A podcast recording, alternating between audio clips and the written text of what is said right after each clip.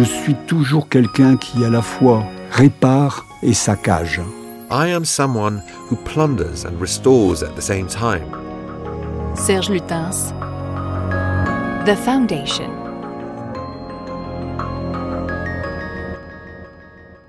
Following a first trip to the country in 1968, what whetted his curiosity and a series of successive visits that unfolded all its splendors, Serge Lutens decided to purchase a house in Morocco in 1974.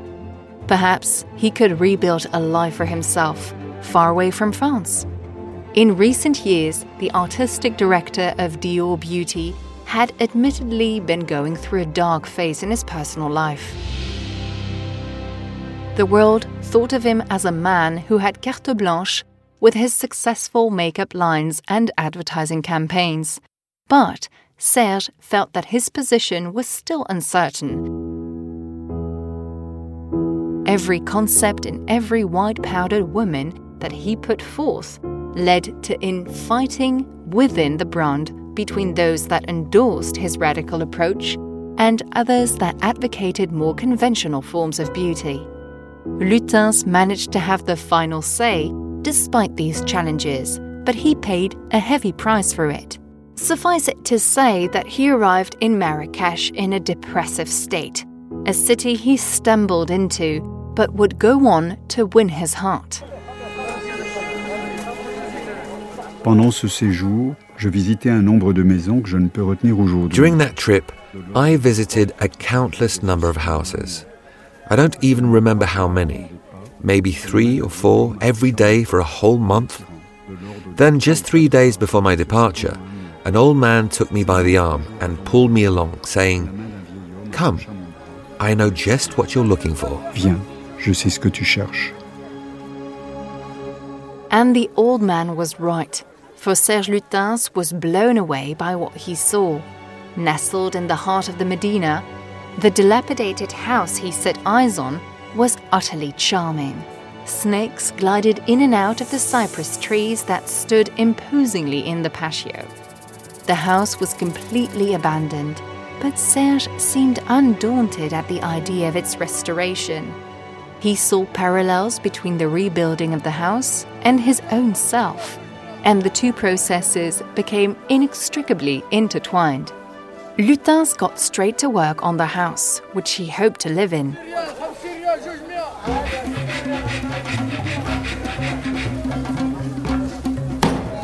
The sounds of picks, hammers, and chisels assaulted his senses every day. But rather than annoying him, they filled him with joy. His dream project was coming along. Serge Lutens painstakingly put together a mountain of archival documentation on medieval Moorish architecture as well as 20th century Moroccan colonial styles to restore each section of the house. Calling on the expertise of traditional craftsmen called Maalems, recruited locally from Marrakesh, Meknes, and Fez, the Frenchman soon reinvented this past in a way that would surpass all his research. Wells, granaries, and galleries buried hundreds of meters under the ground were unearthed. More than 500 workers toiled away at the site. The house became a real maze, but paradoxically, Lutens began to feel less and less at home. The story he was writing in stone, lime, and wood in the heart of the old city of Marrakesh was beginning to seep into his bones.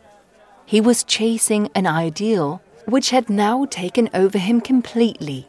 He was under its thumb. The house possessed and haunted him. Nothing was too beautiful or grand for it. After obsessing over the wooden structure of the house, Serge Lutens then got down to designing each room and each piece of furniture. He got his furniture custom made by local craftsmen, and it is quite common, even years later, to find replicas of these objects in the souk. Over the years, he went on to acquire 20 adjoining noblemen's homes, or riads as Westerners call them. Almost like a living organism, the resulting labyrinthine complex now spreads out its corridors over 5,000 square meters. Yet, Serge Lutens relentlessly pursued his quest for the impossible. The closer his house got to perfection, the more assiduously he looked for the little flaws.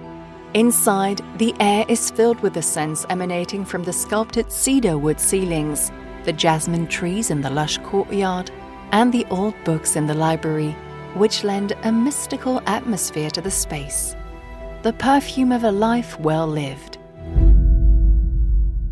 For decades on end, Serge Lutens, who had exiled himself to a small hideout a few kilometers away from the city, guarded this house in the Medina away from the eyes of the world.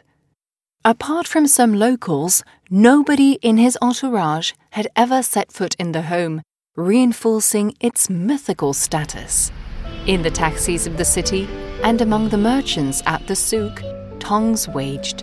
The story went that a man had constructed the most beautiful house in the world, right in the heart of the Medina. Until one day, Serge Lutens decided to throw open the doors to this mansion, and the reality far surpassed everybody's expectations.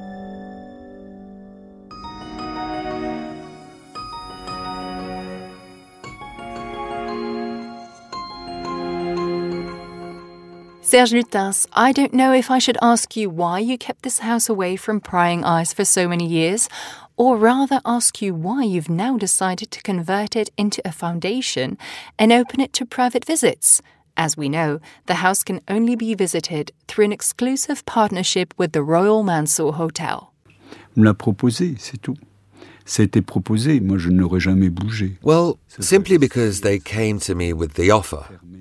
They suggested it, otherwise, I would have kept the house a secret. I would have left it as it is closed to the outside world. Because I would have kept saying to myself, it's not perfect yet, so I can't open it. It's not good enough. It's not this or that or the other. And well, you know, it all goes back to my childhood. Moi, je suis né dans une période, je suis né en 1942. I was born in 1942, at a time when the anti adultery laws of the Vichy regime were in full force. And even though I was the natural son of my father, he didn't recognize me until I was three years old. So I was a child of unknown paternity for a while. And that, as well as my mother's guilt, was quite a heavy cross to bear, if you see what I mean. La faute. La faute. Et cette faute, euh, je dois à la fois. Her mistake became my mistake. I am the living incarnation of this mistake, and in a way, I have spent my whole life both prolonging it and trying to fix it at once. To me, it's like the two sides of a knitting pattern. That's how I would put it, really. One stitch on the front side and then one on the back. The garter stitch, or whatever it's called.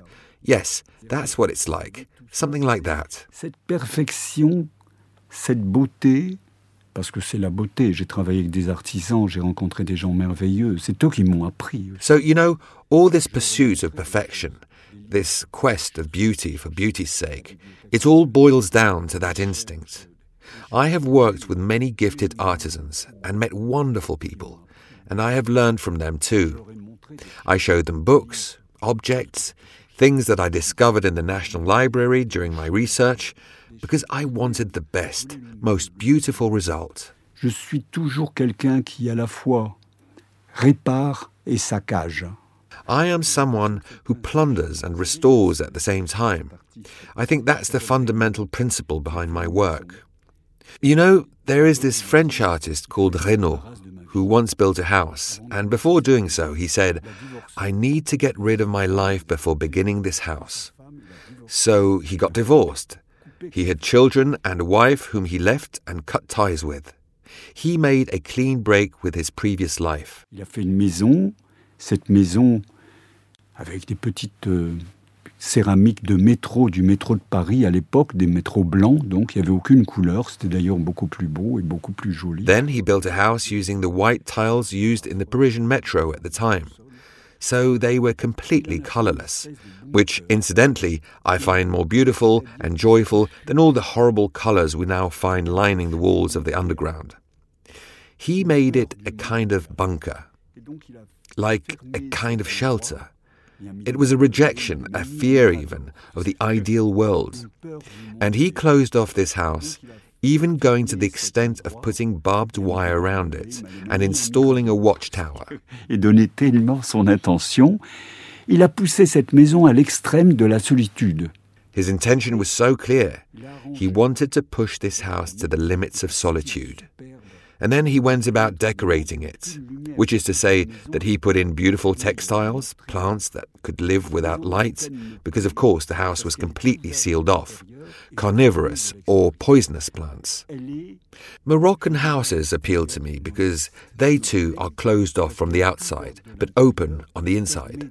In fact, the exterior of these houses tends to be quite unadorned. Même si elle est immensément luxueuse, elle est modeste. On ne voit pas de différence. Even the most luxurious houses are modest on the outside.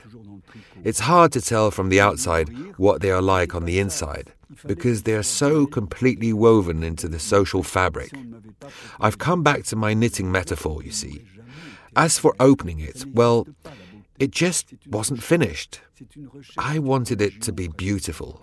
I needed it to be very beautiful. But in the end, if the offer hadn't been made to me, I would have never opened it because it would have never have been beautiful enough. Because the ideal beauty doesn't exist. One can only seek it, almost like a religious pursuit. It is a kind of asceticism, something to which one submits. And do you know what Raynaud did after building his house? He razed it to the ground, demolishing it first with a hammer, then with a bulldozer. He tore it down and then put the fragments in small aluminium buckets, which were then put on display in Venice. It was incredible, quite extraordinary. And I quite understand why he did it. He wanted to pursue something to its end. And when the end arrives, well, there's nothing left to say about it. One must begin anew, start something else. That's the way of life, the cycle of life and death. Il faut recommencer autrement et autre chose. C'est le système de la vie, c'est-à-dire de la mort et de la vie. In the past, you have said that this house is the redressal of a mistake. What did you mean by that? Je me suis expliqué, si vous voulez, dans le premier temps, c'est-à-dire en fait la faute en réparation, c'est-à-dire cette faute qui n'est pas la mienne. D'ailleurs, j'ai appris cette histoire très tard, vous savez, je ne le savais pas enfant. It's as I've just explained it, you know. It was like fixing this mistake, a mistake that is not even my own, really. In fact, I only learnt about all this when I was much older. I didn't know about it at all as a child, despite being separated from my mother. I knew there was something wrong, but I didn't understand why I was being carted from one family into another and why people came to visit me in secret, in hiding. There was nothing dramatic or tragic about it. It's just something that happened to me in my life. Everyone has their own life story and background, and everyone has something they have to go through. But in my case, this mistake, which comes from love, is something I've tried to repair. I am a man with a lot of anger. It's quite a strong emotion for me. Creation without anger is not possible. It simply doesn't exist. Creation is not a bed of roses, no. That would be lethally boring. On ne crée pas sans colère. Ça n'existe pas. On ne crée pas avec des violons. Non, on s'endort.